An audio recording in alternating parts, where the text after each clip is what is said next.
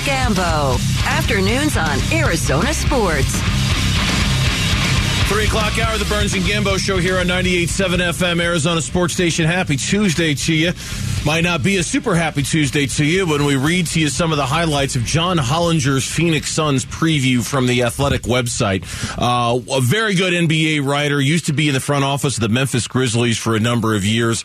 I mean, heck, he basically created his own stat that a lot of NBA franchises use to help themselves evaluate players. Um, and I'll cut right to the chase. I mean, there's a lot of other stuff that we want to pass along with this Suns preview that he wrote. But I think the line that stood out to Gambo and I the most, and the one that we need to talk about, is simply this quote, one can't help wondering, though, if we see the same pattern in faded colors this season. Were the last two years the peak? The Ayton and Crowder situations are an obvious drag, but the Suns' depth is also becoming a real problem.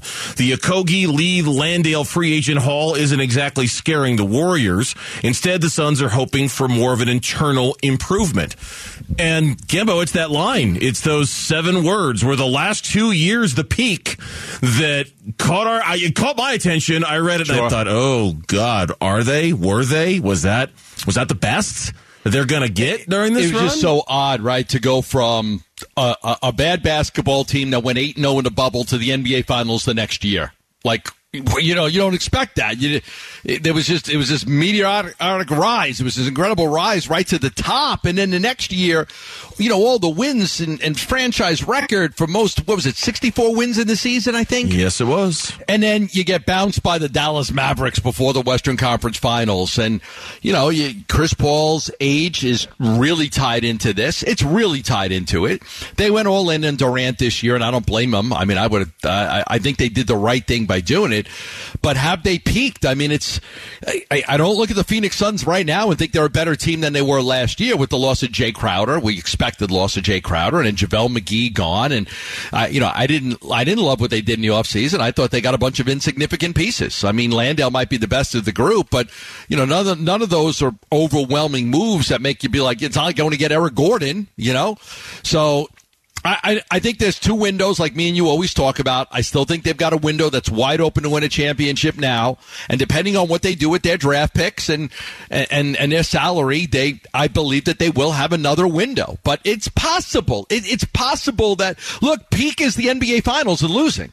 I mean, it's possible they go five more years and don't get back to the NBA Finals. It is that's that is that, that's a possibility. We can't ignore that. That's it's funny. I was listening to you, and that's exactly what I was thinking about. I, I was thinking about okay, let's let's take this literally, right? And and and so you, you're telling me they lost in the NBA Finals two years ago.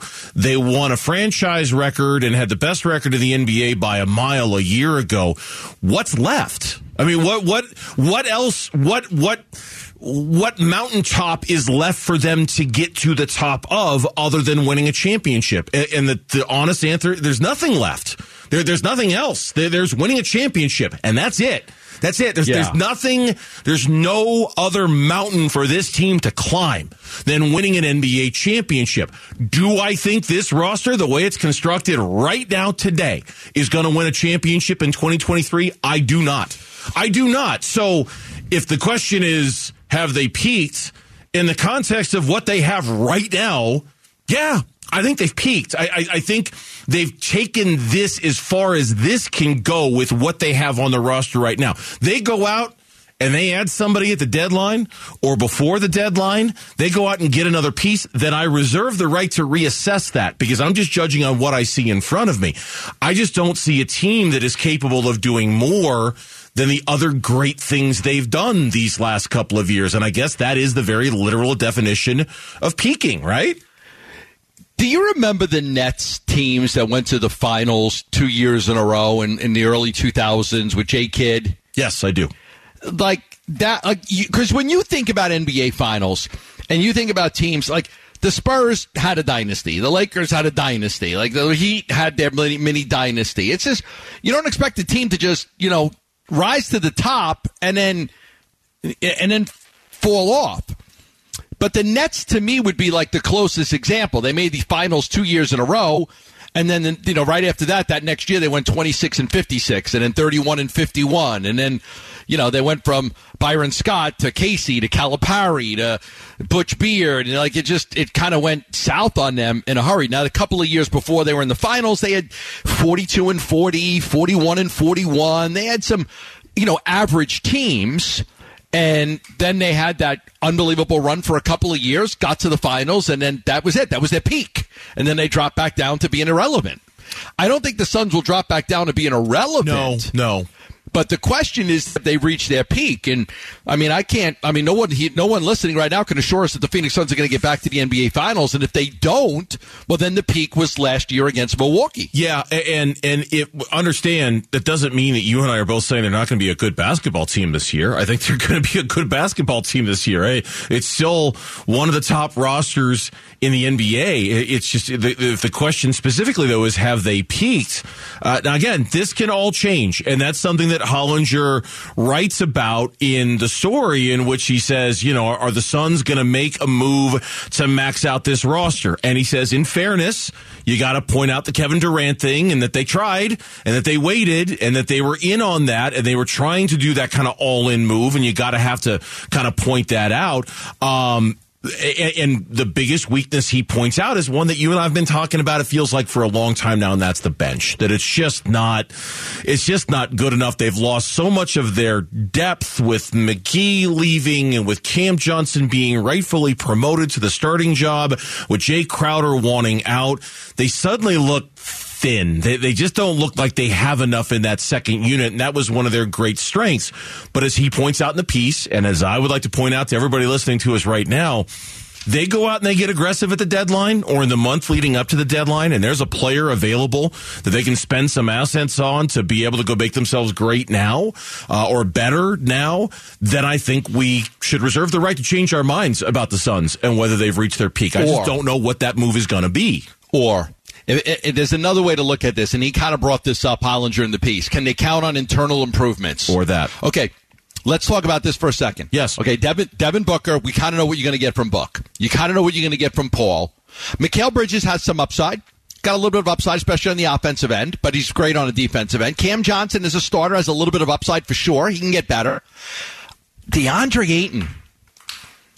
DeAndre Ayton could be you know, a real wild card here because I think there's so much more that he can do that we haven't seen yet. And if he gets there, maybe that's the internal improvement that overcomes the loss of some of the guys that they've lost. I wouldn't disagree with that. It's just a question of do I want to believe in that enough to be able to say the Suns haven't peaked? And I'm just not there. You're not going to you're not going to take that to the bank. No. Uh, yeah, no. I, I, it's, it's no. just that's one of those. Look, uh, DeAndre's been good, and DeAndre's been really good. DeAndre earned every single penny of that extension, and you and I were two guys who were all for giving DeAndre Ayton the actual max a year ago.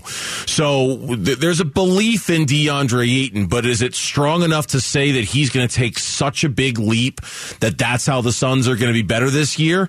I need to see that before I'm ready to commit to that concept. You know, I, I, need to give me give me a couple of months of that concept playing out in front of my eyes before I say, you know what, the Suns haven't peaked, and that dude is the reason why. Because that dude is a different dude, and he's playing at a different level, and he's doing different dude kind of things out there. I got to see that before I'm willing to say that's for sure what's going to happen, and that's how the Suns are going to be better this year. I just can't commit to that without saying it.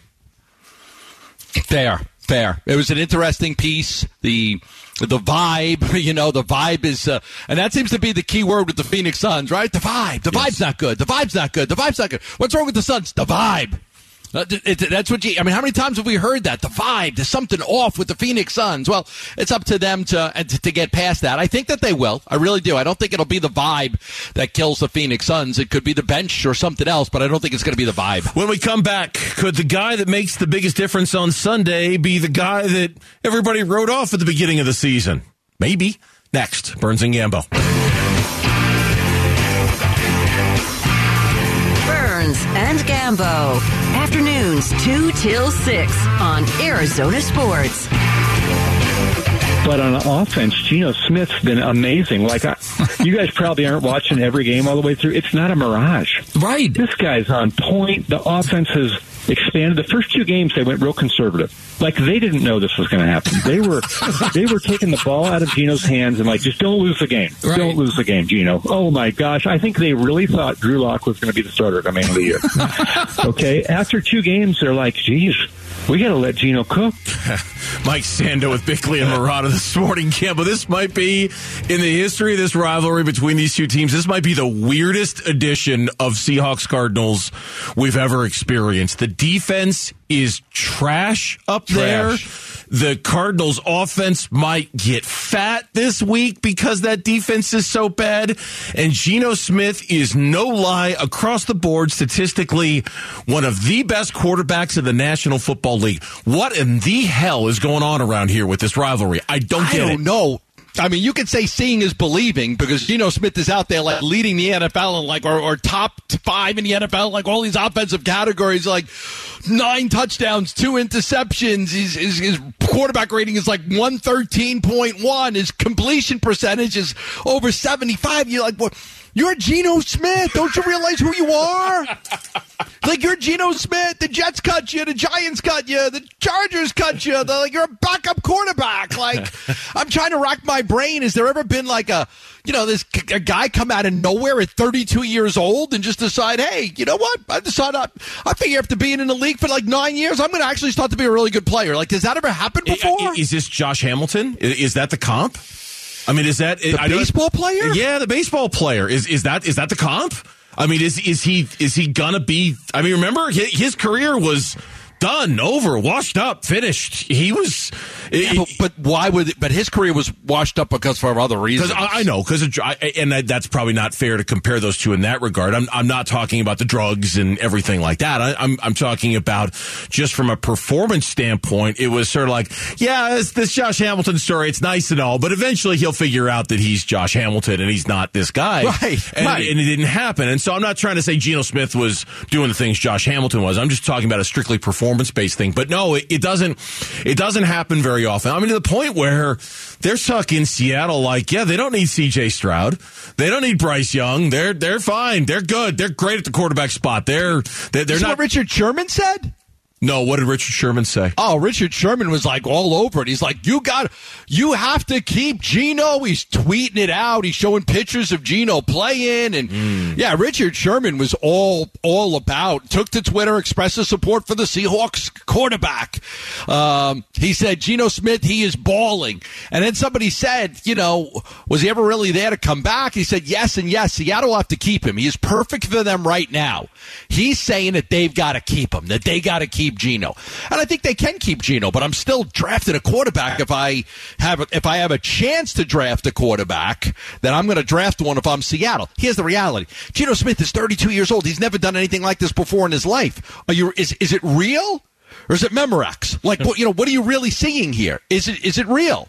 Is it real and can it last? I, I, I'm skeptical. I, I, I don't think it's going to be this good all year long, but then I didn't think Seattle was going to be good at all this year. So the longer he continues to do it, the more I think you're forced to believe in it. And then on the other side of the equation, I mean, here's Seattle's offense. Now, granted, Seattle's offense might take a little bit of a hit. Rashad Penny, his season is done with a, a horrible, horrible leg injury. I guess he had Big loss. surgery today. Big loss for them. They now turn to Kenneth Walker III to be their main running back. They liked him. They drafted him, I think, 41st overall. He's got real breakaway stuff. He he gets the gig now. He's the main guy at running back, and of course, that's the kind of the offense that Pete wants. You know, he wants more of the ground game based offense. So we'll see how they deal without Rashad Penny. The weird thing is that their defense has just been uh, they're last in yards allowed. They've only got eight sacks this season, uh, even though that's better than the Cardinals. Their rushing yards allowed. They're last in the NFL. They are so bad defensively. They re-signed Bruce Irvin to their practice squad today. Yes. That Bruce Irvin, the one they drafted back in 2012, who's 34 years old, hasn't had a sack since 2019. Wow. They re-signed him to the practice squad about an hour ago. That's how bad their defense has been up there to the point where, man, if you're going to have one game to get right offensively, if you're the Cardinals before you get D Hop back, it's weird to say that a trip to Seattle is that game, but it looks like it could be that game for the Cards. It has to be that game. Like it has to be this game. That defense is garbage. Like if you can't like put it all together against this defense, you're not going to do it against anybody.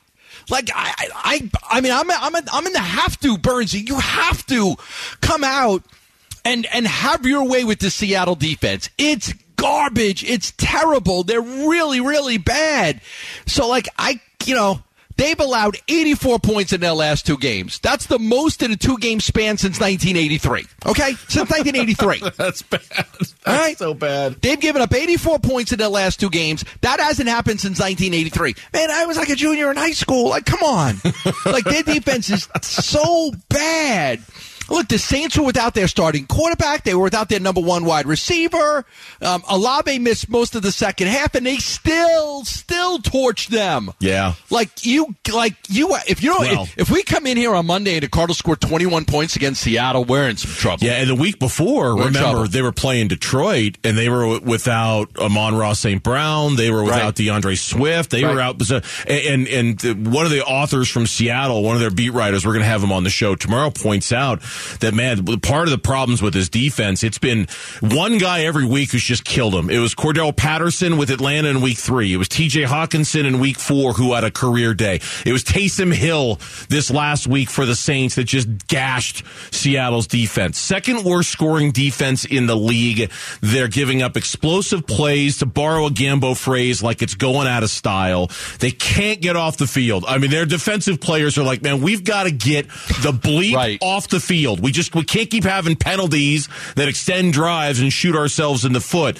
Yeah, this is if the Cardinals aren't going to have a big offensive game this week, you, you can, it's fair to wonder if they're ever going to have one for sure for sure. When we come back, ASU football got a big boost after their starting quarterback went down, and the guy who helped lead the comeback joins us next. Quarterback Trenton Bourguet coming up on the Burns and Gambo Show. Burns and Gambo. Afternoons, 2 till 6 on the Arizona Sports app. Welcome you back here on 98.7 FM Arizona Sports Station. Of course, on Saturday, the first win in the Shaun Aguano era and a ranked one at that. ASU beats 21st ranked Washington 45 38 and uh, handpicked one guy from that game we want to talk to, and we're talking to him right now. Quarterback Trenton Bourguet joining us here on the Burns and Gambo show after he comes in off the bench and leads the team to the victory. Trenton, I'm Dave. This is Gambo. Welcome to the show. We appreciate your time on this Tuesday. Thank Thank you. Thanks for having me. Thanks for having me. Trent, an incredible story, incredible game. So happy for the team to get that signature win that, that you guys needed so badly. But I want to first ask you, how, do, how does a walk on from Tucson that, that set all the Southern Arizona records as a prep, how, how do you end up at ASU? You know, I think it uh, just God's plan. You know, I was uh, I, I'm from Marana, which is a, in Tucson, and I uh, ended up graduating. I had no Division One offers, and you know I was thinking about maybe walking on at some other schools, or maybe uh, you know going the JUCO route, maybe going to California. I had some small D two offers, uh, but you know I, I just bet on myself, and I thought that you know I could you know end up somewhere walking on and just doing it the hard way. And luckily, I had a I got a call from ASU to come visit and uh, walk on here, and you know it's been it's been a true pleasure to to be on the team, and it's crazy the last four years how it's been, but uh, it's it's been a pleasure.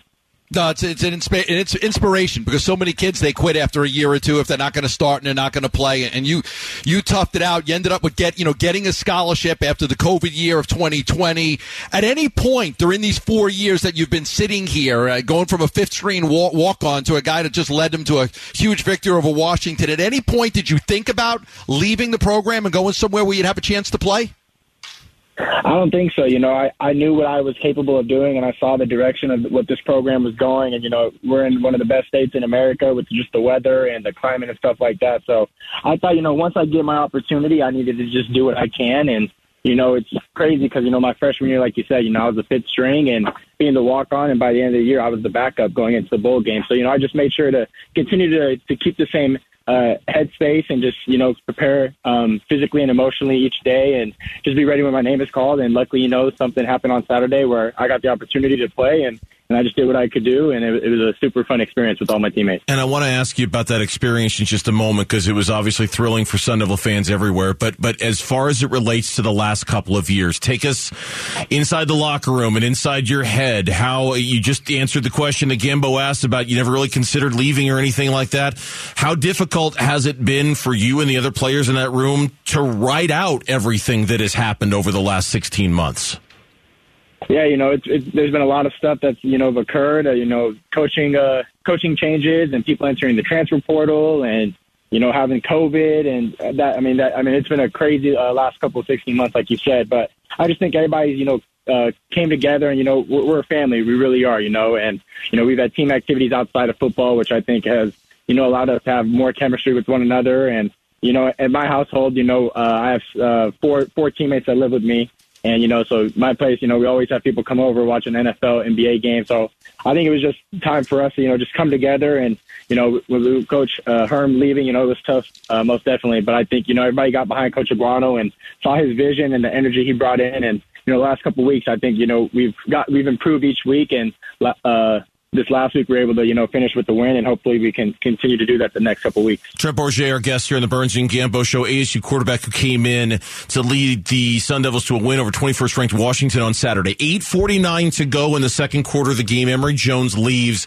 and at that point you're called upon to replace him. In that moment in time, what's going through your head? Are you calm? You looked calm. You looked cool. You looked like you prepared your whole life for this. Was that the state of your brain at that moment, Trent, or was, were things a little more chaotic? Yeah, you know, yeah, you know, so I was I'm, I'm on the headset every every game, you know, listening to the uh, to Coach Thomas and the coaches, you know, calling the play, so I'm locked in during the game. And as soon as I saw him run and slide, you know, I always kind of not get nervous, but I, you know, I'm aware of him running, and you know, same thing when it was Jaden. You know, I, I'm aware of what's happening, and when I saw him, you know, stay down for you know a couple more seconds than he usually does, I just ran straight to get my helmet on and you know put it on and got some snaps, and I think I threw about four or five times, and you know, it was it was a great first play to to go in and be able to hand the ball off, and we scored just like that, just to you know get some rhythm, you know, just to feel the game. And you know that next drive, I think we had like a 90 yard drive or something like that that you know ended up in a in a touchdown. So it was you know just just taking what the defense gave me and just trusting my teammates and coaches, and you know this is what I prepared for, you know, the last four or five years and really my whole life. This is what I've been waiting for, and just made sure to make the most of the opportunity and, and to help the team win. And you know, it was it was like I said, it was it was an amazing amazing day for sure. Yeah, that next drive, you, you hit Badger on a third and seven for 20. Then you got hit on the touchdown pass to validate. a blitz. You got hit on that. I could go over th- Yes, so many big plays that you made, but I want to go to the final drive because I thought you really, really shined. They, they score. They tie it up at 38 on the touchdown to Davis. You guys get the ball back at your 18 yard line and you're facing the third and 10 early. I thought you made a really good pass to Conyers for 14 yards. And then I loved the pass down the sideline, a big play to Thompson for 32. You end up scoring with the touchdown to, to Badger when he beat Banks.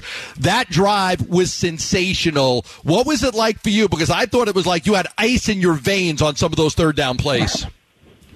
Yeah, thank you. I appreciate it. You know, I think it's just, you know, over the years of my life, you know, I've been able to, to play in some big games against some uh, big teams and really big players. So, you know, really the stage has, you know, just been waiting to get set for me to play. But, you know, I just made sure to, you know, not not overthink it. You know, take what the defense gives me, and you know that first third down, Jalen made a great catch. You know, I, I kind of put it low just to make sure that it's either he's catching it or nobody's catching it. You know, Right. Um, he made a great play like he's been doing all season long, and then that next one, you know, uh, we've been working on that play, and Bryan Thompson is somebody that has you know a lot of speed and has great. Uh, catching ability. So, you know, once I saw him get by the DB, I just made sure to, to give him a chance and he did the rest. And then, like you said, you know, Elijah Badger's a special, uh, special athlete for sure. And I knew he was going to, you know, beat that one-on-one coverage. You know, he ended up uh, winning and I was able to toss him a touchdown to, to win the game.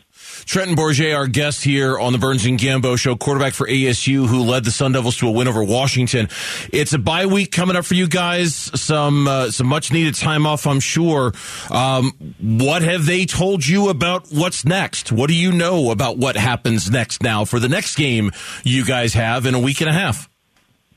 You know, I think as a team, you know, we, we we celebrated that win against Washington on Saturday and came in on Sunday to watch film and you know fix our mistakes and see what we did right and did wrong as well. And you know, we're going to take advantage of this bye week. You know, allow our bodies to rest, but also take advantage of it and get a step ahead of the game. Uh, for Stanford. You know, get some practices in and watch start watching film like that and start preparing. Um, uh, you know, a week ahead. You know, they play a really good Notre Dame team on Saturday, so we'll be able to watch that and to see how their scheme is like that. But I think we're just gonna, you know, uh, it was fun to beat Washington, but it's time to move on and, and start getting ready for Stanford. What have you been told about your role for that next game against Stanford? You know, I, I, I'm going to keep uh, preparing the, the way I have, whether I'm starting or I'm the second string, third string. So, you know, that's that's up to the coaches to make a decision. But I'm going to worry about myself and just help uh, help the team in any way I can, and, and I'll be ready whether I start or I'm the backup or whatever. I'll be ready. Yeah, I would imagine. You know, with the way you played, I mean, obviously, you, know, you're you're going to, to want to start. What what have you been told? I mean, from what we've heard from Coach Aguano, it's it's a competition now. You know, you guys are going to go out there and you're going to battle in practice, and may the best man win. Is that how you feel it's going to go? Yeah, you know, I, I don't really know how it's going to go, um, but like I said, I'm I'm just going to prepare the way I have been the last four years, and you know how I have this this whole season, and I'll be ready for whatever they name, whoever the starter is. Uh, I know either one of us will be ready, but I'm just going to control what I can, and whatever coach says goes, and, and I'll be ready whenever my te- whenever my name's called. Well, it was a lot of fun to watch, and I'm sure for the guys in that locker room, we, we saw the, the video of the, the locker room, the game ball presentation to Coach Aguano. I'm sure that was a moment for everybody, one that everybody will remember, and very emotional for all you guys. Congratulations! That was a lot of fun. That was a big moment for you. Thank you for spending a few minutes with us. We appreciate it, and whatever happens in a couple of weeks, we appreciate your time. Okay. Thank you. I appreciate it. Thanks for having me. Thanks, Trenton. As Trenton Bourguet joining us on the Burns and Gambo show. ASU backup quarterback, maybe backup no longer. We'll see. We're not sure who beat Washington 45-38, who he and the Sun Devils beat Washington 45-38 over the weekend. Do want to remind you that Arizona goes primetime next week as the Suns tip off the NBA season against the Mavs. And then the Arizona Cardinals take on the New Orleans Saints for Thursday night football. We are giving you the chance to experience both in person. Text primetime to 620 620. Listen for your name starting next Monday for your chance to win two tickets to both games, plus one lucky winner each day will get their choice of a Devin Booker jersey or DeAndre Hopkins jersey. Again, text the word primetime to 620 620. Zach Allen. Byron Murphy, Hollywood Brown have all been balling this season. Does that mean they're all going to get paid this season? That's next. Burns and Gambo. And Gambo. Afternoons 2 till 6 on Arizona Sports. We'll get you uh, completely caught up in the upcoming 4 o'clock reset, but I will pass along real quick. I can't stand Bregman. you, you knew what I, I was going to say. of all the players in baseball, he's the player I like the least. You knew exactly what I was going to say. Uh, he's the one you like the le- boy of all the players in baseball. Least. Who do I like the least? I don't like Bregman. Ooh. I have to think about that. You think I'd know off the top of my head? He'd certainly be in my top three. Right. He's, e- I mean, easily in my top three. He, he just everything about him just kind of says punk.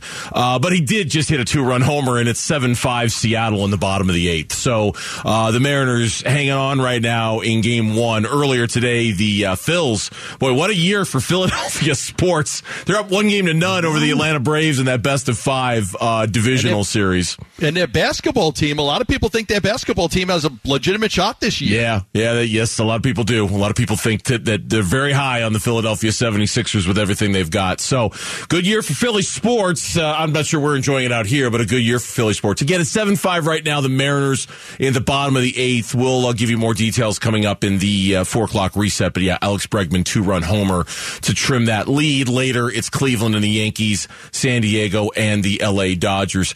Um, the Cardinals will be back on the practice field tomorrow as they get ready for their game coming up against the Seattle Seahawks. And while the season as a whole hasn't gone the way some people had hoped, I think record wise, they're kind of right where a lot of people thought they'd be at. But certainly, If they the- win Sunday. yeah, if they win Sunday, if they're three they and win three. Sunday. Yeah, but I, I just mean even right now. Okay. I think most people would have looked at it and said, "Yeah, two and three base uh, football team." Right? I mean, that's kind of what we would have thought. Individually, there have been some phenomenal performances by the Cardinals, even though overall the unit hasn't done what we'd hoped they would do. Um, probably none more so than Zach Allen and the way he's played so far this year. I mean, he has been great. He has been one of the best defensive linemen in the NFL with some of his numbers. Uh, but it's not just him. It's Byron Murphy, who has been terrific to start the season. He has soothed a lot of the concerns about the secondary going in. It's been Hollywood Brown and the season that he's had. And of course, you know where this conversation is going, Gambo. The conversation kind of goes to, all right, are the Cardinals going to pay those guys? You know, because those are guys that I would assume they would want to keep, all of them.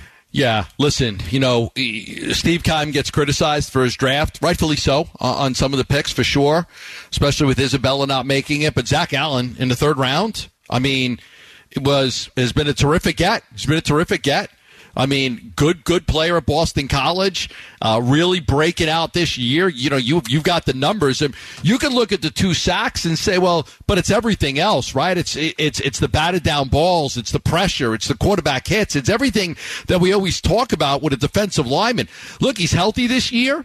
He's really come into his own, and he's a guy that you you know you want to build around. I mean, he's young and he's talented, and you got to make sure you re-sign him. So I fully expect that they're going to keep Zach Allen. Yeah, and I want to thank um, Kyle Odegard, who used to work for the team at azcardinals.com and now works for a, a, gambling website, for kind of inspiring this conversation with some of his tweets today. I saw him. I took a screenshot of him and sent him to you.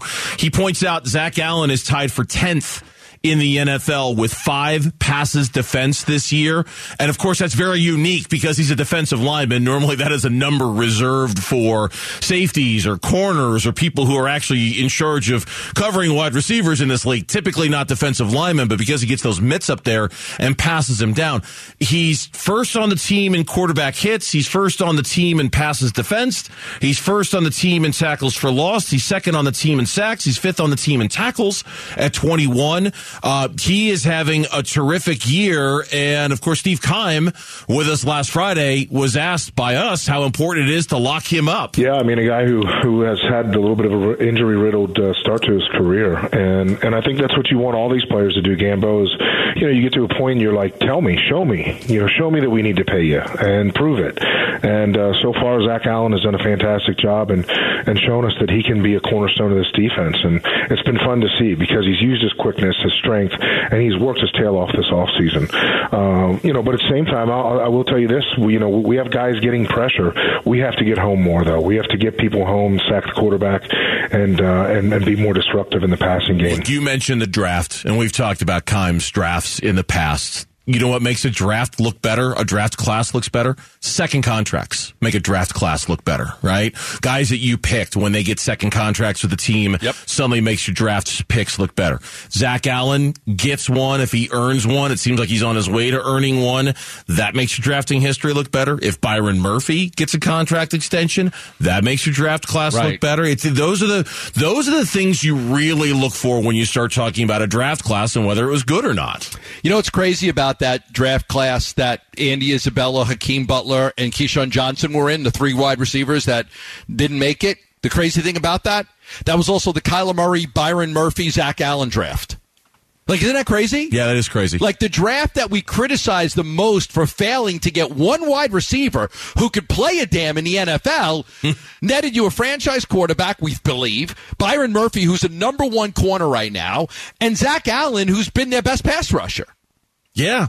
Well, I mean, uh, heck, if you want to go even further than that, all right. You, now, I'm not saying this. Uh, I'm not saying everything's fixed and everything's fine and everything's great. But how we Jalen? evaluate some of these draft classes, man, it's very, very fluid. Look at last year's draft class. Zaven Collins, he's out there 100% of the time. The Cardinals defense has been right. really good the last three games.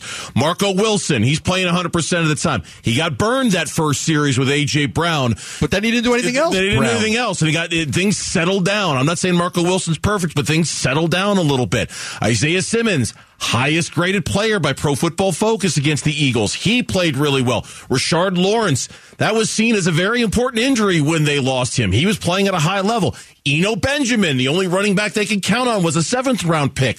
The how we evaluate these drafts is very fluid, and it's almost like a week. Like if all of these guys have bad games, you go, "Ah, oh, man, Steve Keim, he can't draft worth a lick. He's terrible at it." But then you come off a week like last week, and you look at some of these these younger players, and you go, "Okay." Suddenly, you start to see more gems in there, depending on how they performed the week before, which is probably totally unfair way to evaluate these guys. But sometimes in our brains as fans, that's how we look at it. If I'm not mistaken, I think Jalen Thompson was also in that 2019 draft I with Kyler and Byron and Zach. Allen, right? As a supplemental draft guy. Okay, yeah, but still, yeah. that Oh, no, counts. No, no, no, no, no. That makes it even more impressive. Right. Uh, that, that's to me the degree of difficulty of landing a player like that in a situation like that. I think is even tougher and even more impressive than doing it in a standard okay. draft. Three guys: Hollywood Brown, Zach Allen, Byron Murphy. Who's the most important guy for them to resign?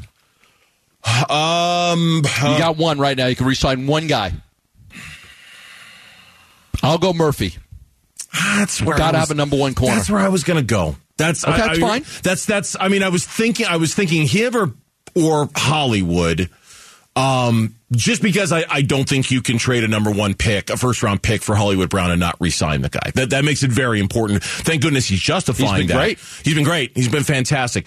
I, I tend to go by premium position more than anything, and I would say Murphy. But then here's Zach Allen, and he's playing that defensive line position like almost like a premium position edge rusher with the Like numbers what that he's Marcus putting Golden up. Yeah, right. Like exactly. Like so. Like that's he's he, he might not be a premium position, but it's a premium need. Putting pressure on the quarterback.